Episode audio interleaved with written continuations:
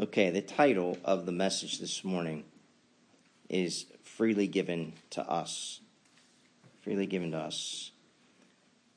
Two weeks ago, we left off while looking at verse 12 of 1 Corinthians 2. And we were specifically looking at what we get and don't get from the Holy Spirit. Remember, this is all in the context of the Holy Spirit being the one who draws us to Christ through the gospel message, thereby saving us. That's the context. It is not the wisdom of men that saves us, Paul says in verse 5, but it is the power of God. Paul says in the latter part of verse 12 and in verse 13 that the Spirit of God is given to us, quote, that we might know the things freely given to us by God. Verse 13, which things we also speak, he says, not in words taught by human wisdom, but in those taught by the Spirit combining spiritual thoughts with spiritual words, end quote. Now, what does all that mean? Is the question we want to answer this morning. Well, for starters, when Paul says in verse 12 that the Spirit of God is given to us, we need to train our minds to be in the habit of taking that literally because that's how it is meant to be taken. The Spirit of God is given to us. Sometimes we forget. We shouldn't, but we forget that the Holy Spirit dwells in us, right? And we are taught by Jesus. Jesus taught his disciples this very thing from the very beginning. For those of you who are taking notes, in John chapter 14, verse 7, Jesus says this That is the Spirit of truth, capital S, Spirit of truth, whom the world cannot receive because it does not behold him or know him. But you, disciples, apostles, know him because he abides with you and will be in you. And Jesus didn't only teach this, but Paul also taught this many, many times over. In Romans chapter 8, verse 9, Paul says, However, you are not of the flesh, but, no, I'm sorry, you are not in the flesh, but in the Spirit, if indeed the Spirit of God dwells in you. But if anyone does not have the Spirit of Christ, he does not belong to him. That is, he does not belong to Christ. In other words, if you are truly saved, the Holy Spirit will dwell in you. But if you are not saved, it will be evident because you won't be about the business of doing the things that are indicative of one who has the Holy Spirit dwelling in them. And if that's the case, then you obviously don't belong to Christ. Paul says in Romans chapter 8, verse 11, But if the spirit of him who raised Jesus from the dead dwells in you, he who raised Christ Jesus from the dead will also give life to your mortal bodies through his spirit which dwells in you.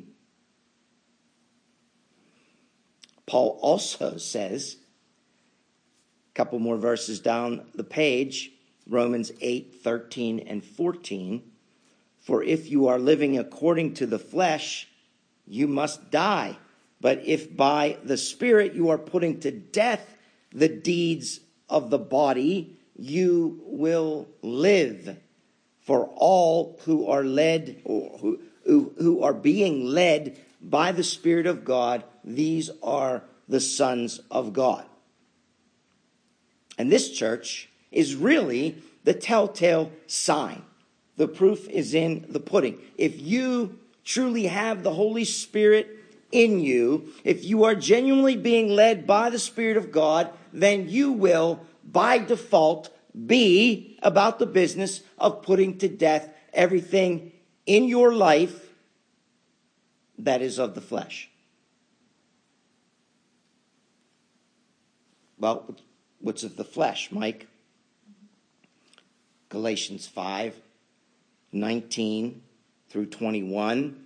It's funny, we all memorize the fruits of the Spirit. Most Christians can rattle them off, but we don't memorize the deeds of the flesh, which are right before them. Galatians 5 19 through 21.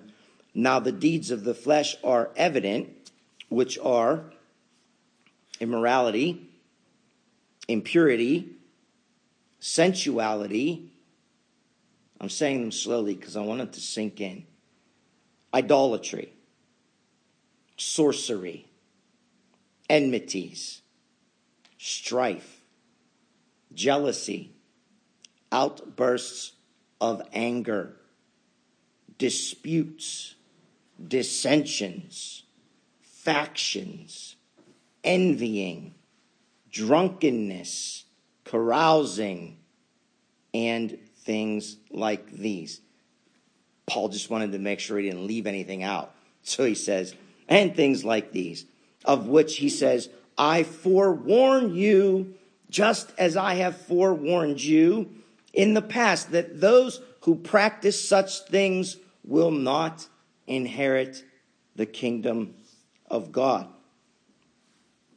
When Paul says in our text, 1 Corinthians 2:12, that God gives us the Holy Spirit so that, quote, we might know the things freely given to us by him, that is by God. One of those things that God freely gives us is the ability through the Holy Spirit dwelling in us to put these things to death in our mortal bodies.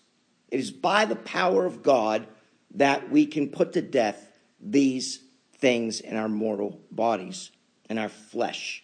And furthermore, it is that same Holy Spirit that enables us to not only put to death those deeds of the body, but the Holy Spirit also enables us to do the complete opposite, which is Galatians 5 22 and 23, those fruits of the Spirit that we memorize. Paul says, But the fruit of the Spirit is love, joy, peace, patience, kindness, goodness, faithfulness, gentleness, self control. So the same Holy Spirit that enables us to put to death the deeds of the body also enables us to produce the fruits of the Spirit. You with me? All right. When I was a little kid, I would often find myself in this little alley on the south side uh, where my grandparents and my extended family lived. And my, my parents grew up a few, a, few row houses away from each other. They started dating when they were 13, okay? And um, my mom's family, consisting of many aunts and uncles, she had nine brothers and sisters, and many, many first cousins um, that I had, occupied five of those row houses in that one block of that alley. Some of them still live there. My mother and I would take the bus uh, down there from the suburb that we moved to from Southside, which was about six or seven miles away from Southside. And Wednesday was the day that we were sure to go there. It was the day um, that I loved going there the most. Why? Because that was the day that the huckster would come down the alley.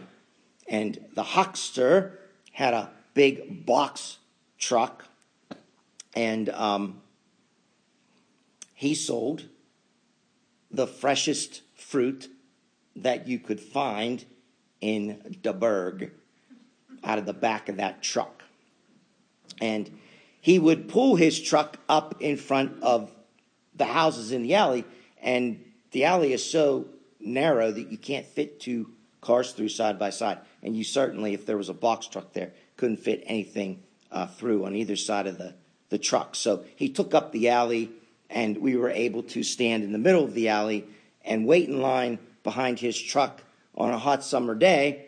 I don't know how it was that he did this because his truck wasn't refrigerated, but a lot of the fruit was cold and very refreshing for us.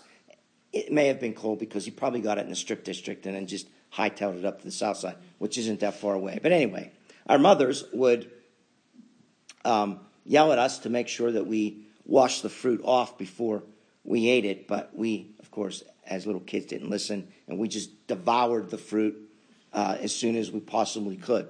And so, what I, the reason why I'm telling you this is um, nothing that the huckster sold was bad. There was no such thing with him as bad fruit. If uh, he had bad fruit, we never saw it and we never tasted it. Okay? So he only gave us the best fruit and most delicious fruit plump, juicy grapes, huge, fresh peaches and pears on a hot summer day. It was all good fruit to us. I obviously thought about that while preparing the sermon. The huckster only had good fruit and it was splendid. How many, folks, of us kids do you think would have lined up at the back of that truck if the huckster's fruit was bad? The answer is obviously zero. Why? Well, because bad fruit is putrid, uh, the complete opposite of re- refreshing on a warm summer day. A, a bad fruit is foul, okay? It's rancid, it stinks, and even an elementary school kid can recognize the difference between good and bad fruit when they see it. And my point is that even so, today, you and I will be recognized by the kind of fruit that we produce. And if we continually produce bad fruit, people will know that we continually produce bad fruit. Just like Moses told the Israelites in the wilderness, he said, Be sure your sin will find you out. And um, Paul said in Galatians, uh, Don't be deceived. God cannot be mocked. A man reaps what he sows. Whoever sows to please their flesh from the flesh will reap destruction. And whoever sows to please the Spirit from the Spirit will reap eternal life. That's Galatians 6, 7, and 8. Now, listen carefully. Does that mean that if we have the Holy Spirit living in us, that we will never sin, or that God expects us to never sin, even one time? Obviously not. We mess up and we sin every day. But our sin, and this is the key, is not habitual. Um, at least it shouldn't be. Our certain specific sins should not be habitual. At least we hope they're not. Remember, Paul says in verse 21 of Galatians 5 that those who practice such things will not inherit the kingdom of God. The Greek word for practice here means that it is something that is done regularly, habitually. As long as we live in this fleshly tent and in this fallen world, we are going to mess up and sin even when we don't want to, even when we hate our sin. And that's the key. The key is we shouldn't want to. If you find yourself purposefully practicing sin, and in doing so, your conscience begins to convict you less and less, and sin becomes easier and easier, then you've got a problem. Because you no longer hate your sin, you no longer grieve over your sin. People that are truly saved, folks, hate their sin and grieve over it. If you are truly born again, and as such, you have the Holy Spirit living in you, the supernatural power of the Holy Spirit will not only spur you on to hate your sin, but it will also give you the power from on high to refrain from practicing habitual sin. Do you see the difference? I hope. Those who are not saved, those who do not have the Holy Spirit dwelling in them, they don't care if they sin. They could give a flying fig. In fact, much of the time, they relish their sin. I did when I wasn't saved. I celebrated my sin, thought it was a joke, thought it was cool. People brag about their sin, don't they? They um, have no guilt, they have no conviction while committing their sins. So their sins are very habitual. And, and not only are the sins habitual, but the attitude, the bad attitude is habitual. It's indifference about sin. Those that have the Holy Spirit abiding in them, as I said, don't like the sin. It's plain that when they screw up and they commit the same old sins that they did before they got saved, they seek to and want to and, and want to uh, walk in the Spirit more. They seek out God. They seek out His Word. They pray, Lord, help me to overcome this or overcome that. They want to walk in the Spirit, be in tune with the Holy Spirit. That's the difference between those who have the Spirit and don't have the Spirit. And the joy that they have in the Lord and the joy that they have by walking in the Holy Spirit is yet another gift from God through that same Spirit. We are not only, as our text says, freely given these things, but these things are permanent. They become part of our new creature in Christ DNA. We don't have to work hard to be holy. It comes naturally with the new territory, with the new man, with the new man who is in Christ. It's not a work of drudgery to be holy to the Christian. It should be what you live for. It should be what you desire all the time to live a holy life, to please your God.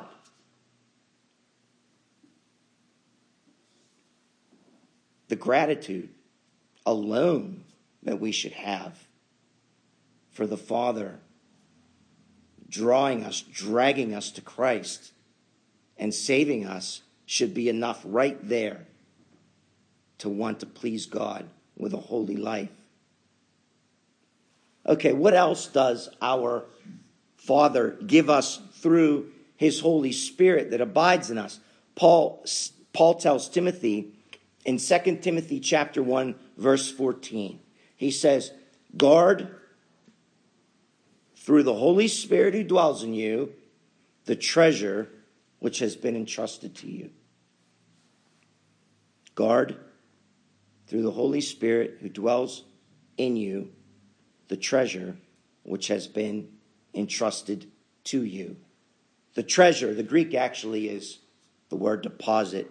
The treasure or deposit that Paul is referring to here is the truth of the gospel and the faith and sound doctrine that Timothy has been taught first by his grandmother Lois, then his mother Eunice, along with, of course, that which uh, he was taught later by the, the Apostle Paul himself. Paul was his mentor. Timothy was a young preacher. All of these things that Timothy had would act as a foundation and support for young Timothy as he ventured out into his ministry, preaching the gospel of our Lord. And you can see that if you want to reference 1 Timothy 6:20. So it's through the Holy Spirit that dwells in us that we are able to guard these same things as most dear and foundational to our witness of the gospel and the Christian life. Our faith, sound doctrine, sharing the gospel, all of those things the Holy Spirit gives us. It's part of our text. What does the Holy Spirit give us? What are those things? Gives us the gospel message, the ability to preach it, to share it, to work it out in our lives throughout the sanctification process. Another thing that the Holy Spirit who dwells in us gives us is his intercession for us. Paul in Galatians chapter 4 verse 6 says this, and because you are sons, God has sent forth the spirit of his son into our hearts, crying, Abba, Father. And in Romans 8, 26 and 27, Paul says, In the same way, the Spirit also helps our weaknesses, for we do not know how to pray as we should, but the Spirit Himself intercedes for us with groanings too deep for words. Verse 27.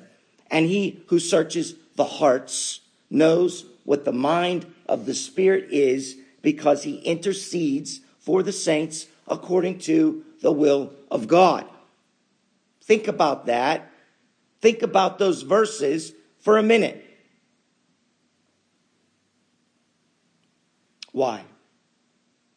So that you can reflect upon God's unmatched goodness toward you.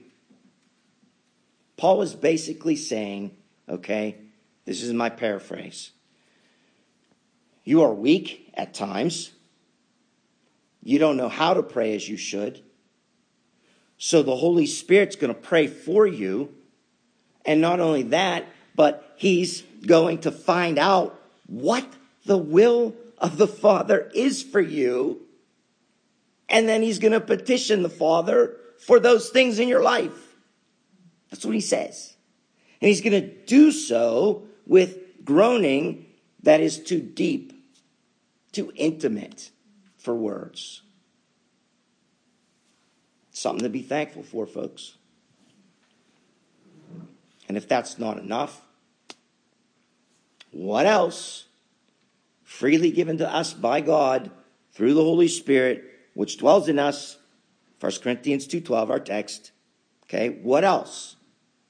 is included in these, these things. Now, before we move on to the next thing, I'm going to tell you what else, but not quite yet.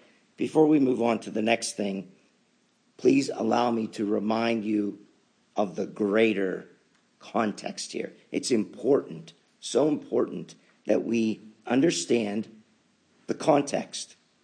We are currently about the business of looking at these things that we receive from the Lord via the Holy Spirit, that's verse 12, which I just read.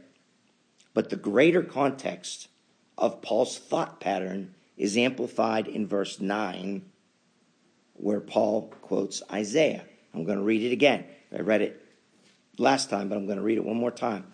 But just as it is written, Paul says, things which eye has not seen and ear has not heard and which have not entered the heart of man, all that God has prepared for those who love him. That's the context. The things that God has given us, the things that will enter into our hearts, the things that he has prepared for us. Okay? So, as a subcontext, we're looking at verse 12, more specifically, the word all, that he freely gives us all things, okay? So, with that fresh in our minds, what's another substantial thing that God gives us via the Holy Spirit? I'm going to tell you. He teaches us and guides us. The Holy Spirit teaches us and guides us, and the that is included in the all things that we get from the Spirit when we look at verse 9, 10, 11, and 12. Okay? He guides us in the way that we should go, and He guides us in all truth. Period. The way we should go and in all truth. So let's check out a few passages in this regard. John chapter 14, the Gospel of John, verse 26. Jesus said, But the Helper, capital H, the only Spirit, I'm sorry, the Holy Spirit, typo, uh, whom the Father will send in my name. He will teach you all things and bring you to, or bring to your remembrance all that I said to you. Let me read that again since I messed it up, okay? Jesus said, But the Helper, the Holy Spirit, whom the Father will send in my name, he will teach you all things and bring to your remembrance all that I said to you. So the Holy Spirit helped the apostles and the disciples by reminding them of all that Jesus said to them and taught them. We also see this carried out in the book of Acts and in the writings of the early church fathers.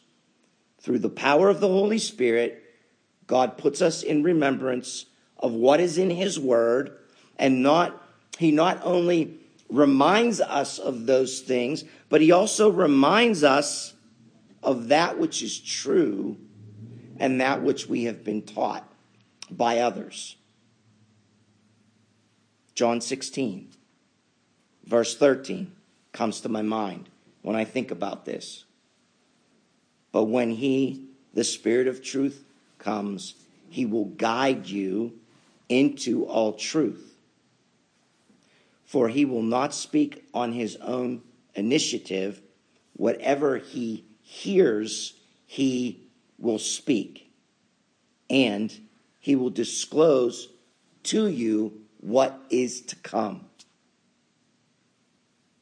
He guides us in the way in which we should go, and he guides us in all truth. Remember Acts chapter 10, verses 19 and 20, while Peter was reflecting on the vision of the eat the unclean animals, the Spirit said to him, Behold, three men are looking for you. He says, But get up, go downstairs, accompany them without misgivings, for I have sent them myself.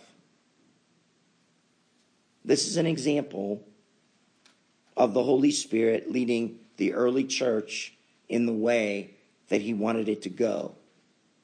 At this point, I can't help but think of the account that I already shared with you um, in this church, where the Lord clearly intervened in a miraculous way to let me know that He wanted us to use this building to meet in beginning nine years ago. And I'm referring to the story that I told you about the altar and how someone had, had given me a word through prayer about not worrying about the altar. How many of you have heard, you've all heard that, right? Okay. So I can give you quite a few accounts over the years where God miraculously intervened in a situation and made his will unmistakably known to me and to others that I know who are close to me. So I want you to see that although it's not overwhelmingly common for God to work that way in our lives today, He still does at times work that way in our lives today. God also, obviously, and I would say this is the main way in which God speaks to us, is through His Word. Okay? He speaks to us through the Word and in our times of prayer and communion with Him. And He also speaks to us through other people.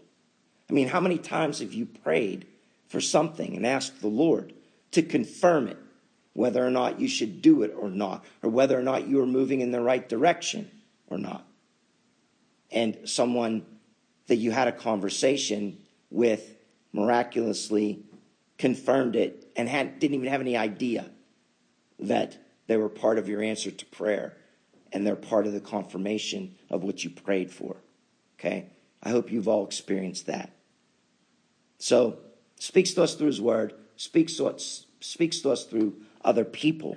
In Acts chapter 13, verse 2, Luke says, While they were ministering to the Lord and fasting, the Holy Spirit said, Set apart for me Barnabas and Saul for the work to which I have called them. I would like to point out, obviously, the prayer and fasting here. The very reason why we are taught to fast regularly is so that we can deny the flesh, okay, and as such, be more in tune with the Holy Spirit, to be more in tune with the voice and the direction of the Holy Spirit. If God doesn't speak to us in some way, folks, when we fast, then why fast? What's the point in fasting if it doesn't put you in a more intimate place with the Holy Spirit and with Christ? Now, let me read this to you Acts 16 6 and 7. They passed through the Phrygian and Galatian region, having been forbidden by the Holy Spirit to speak the word in Asia. And after they came to Mysia, they were trying to go into Bithynia, and the Spirit of Jesus did not permit them. There are many times in Paul's ministry that Paul's travel plans did not go as expected or as he would have liked them to go. And he says so. Whether it was from direct revelation from the Holy Spirit or it was by the Holy Spirit manipulating circumstances Paul went where the Holy Spirit wanted him to go and nowhere else. In Romans chapter 1, verse 13, Paul writes, I want you to know, brothers, that I have often intended to come to you, but thus far have been prevented. Paul looked at everything that happened in his life as providential. And so should we. So should we. Because that's what the scriptures teach. As plain as the big nose on my face.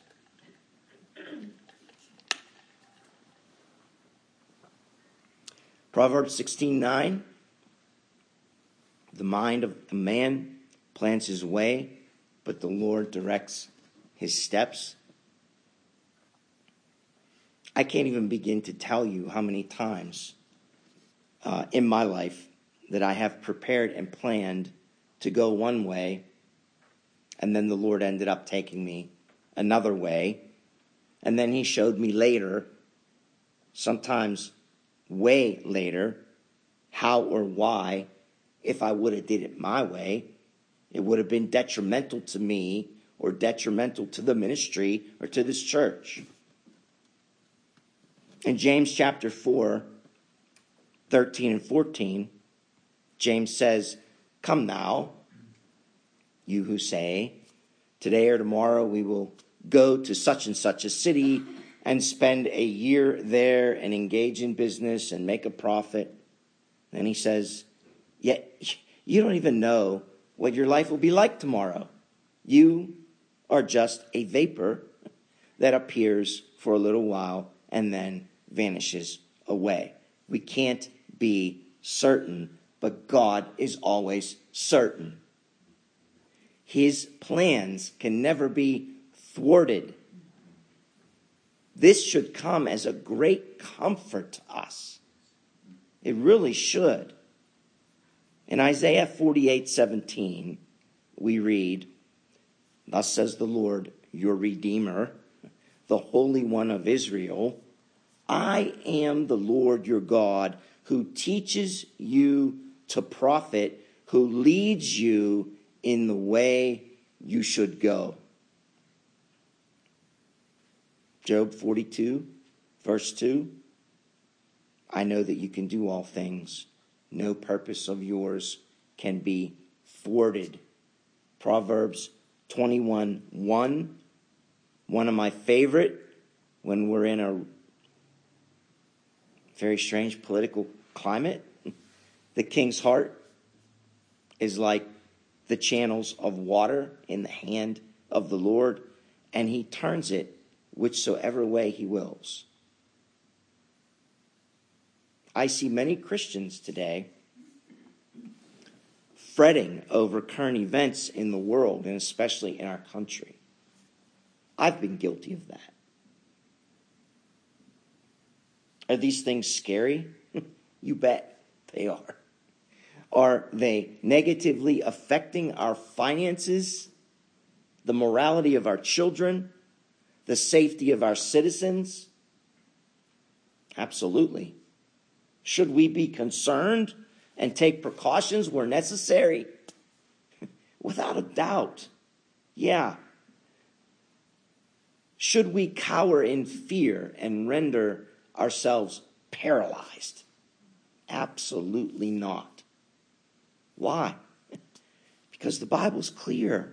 God is steering the ship, and whether or not He allows success or failure for us as Christians in the political climate, whether or not he ordains plenty or wantonness, folks, we have a home in glory. I mean, even if we die a martyr's death, we have a heavenly home with an eternal inheritance. And this life compared to that life, no comparison. You want to take me? Take me. Because I believe, I have faith that the next life's going to be better than this one.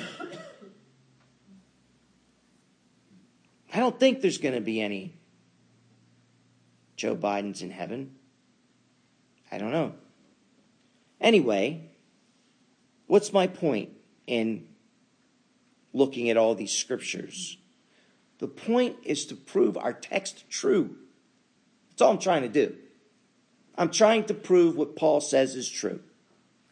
Now, we have received,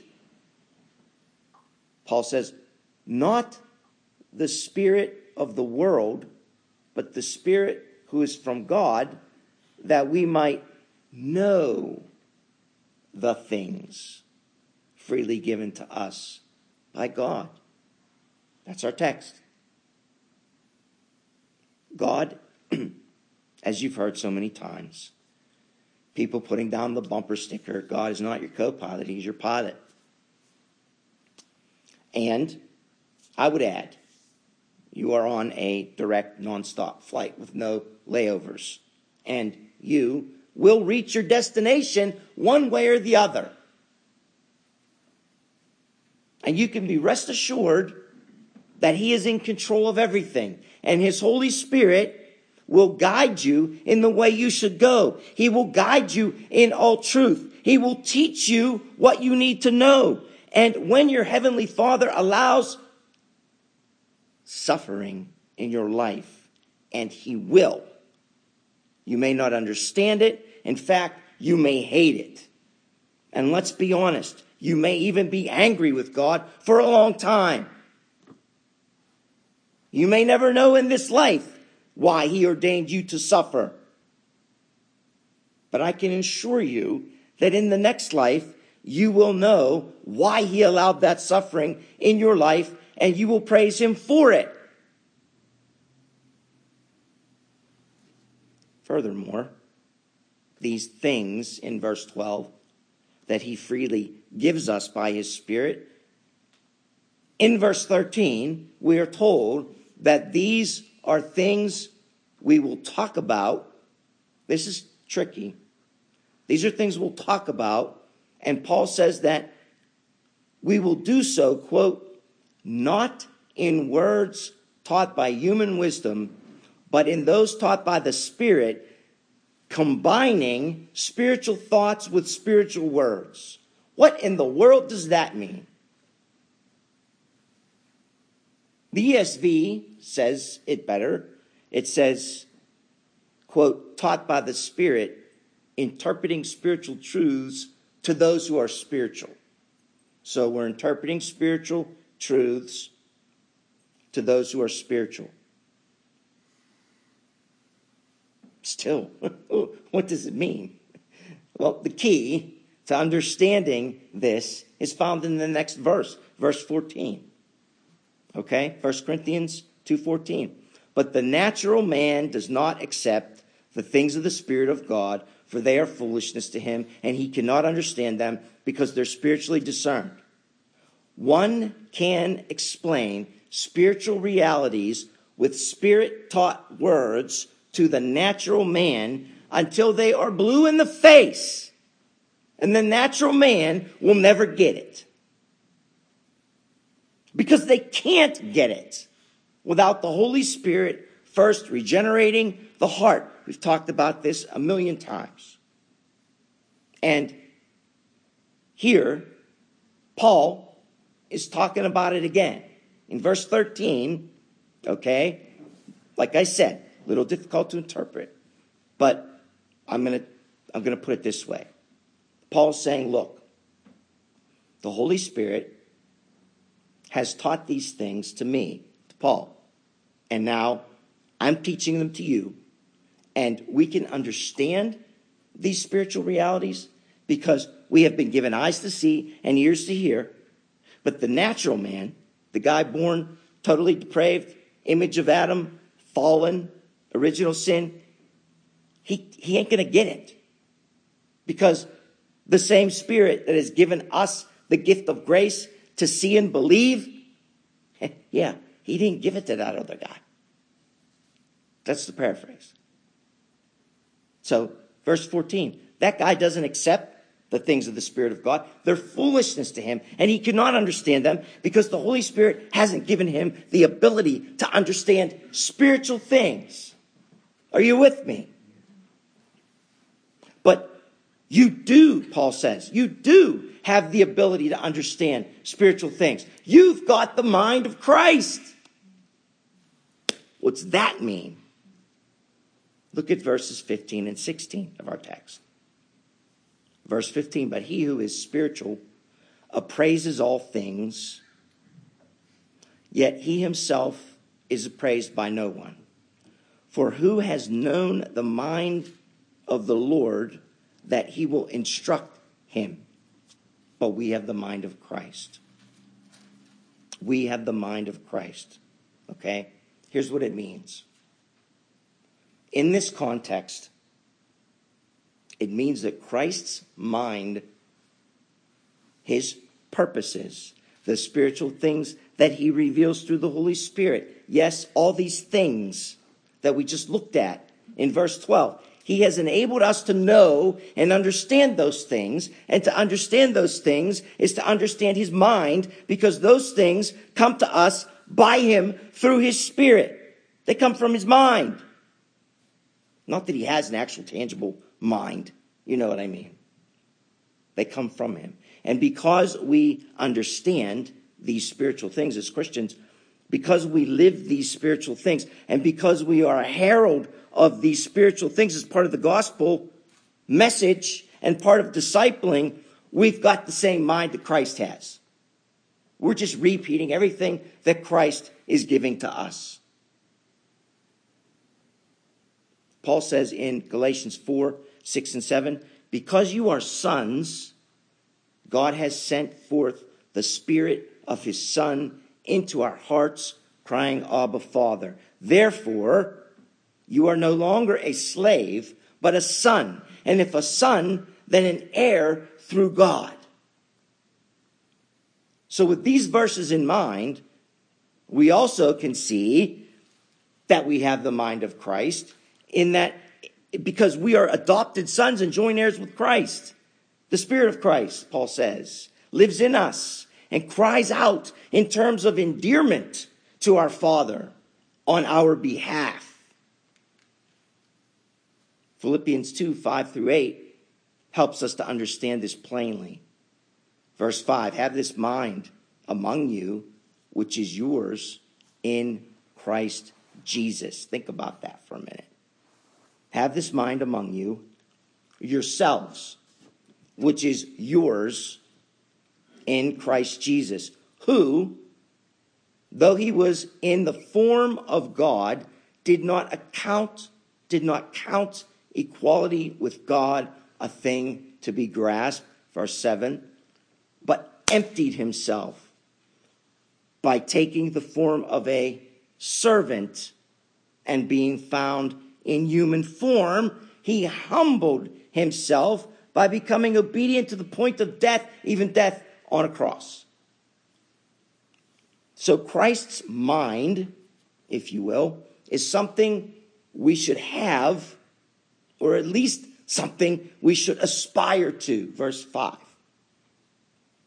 And what is Christ's mind that we should have in us? Paul couldn't possibly make it any clearer. He says, we're to empty ourselves, strip ourselves of anything that is self. That's what Jesus did to come to the earth and take on the form of man. He stripped himself. Empty yourself of pride. Empty yourself of your meisms that are so prevalent in evangelical America. Oh, God has a plan for your life, and it's a good one. God wants to give you all kinds of stuff. He, he wants me to dream big, and because after all, he can only do what I let him do.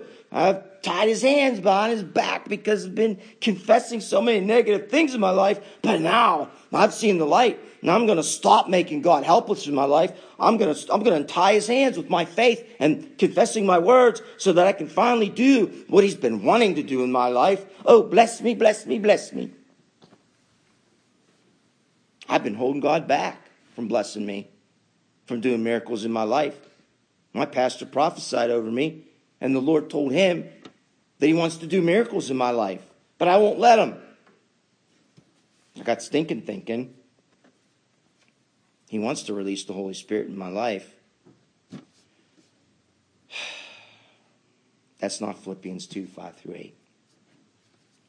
Philippians 2 5 through 8 is I empty myself of self, just like Christ did, and I take on the form of a servant just like Christ did. And I humble myself even to the point of death, if that's what God has for me, just like Christ did.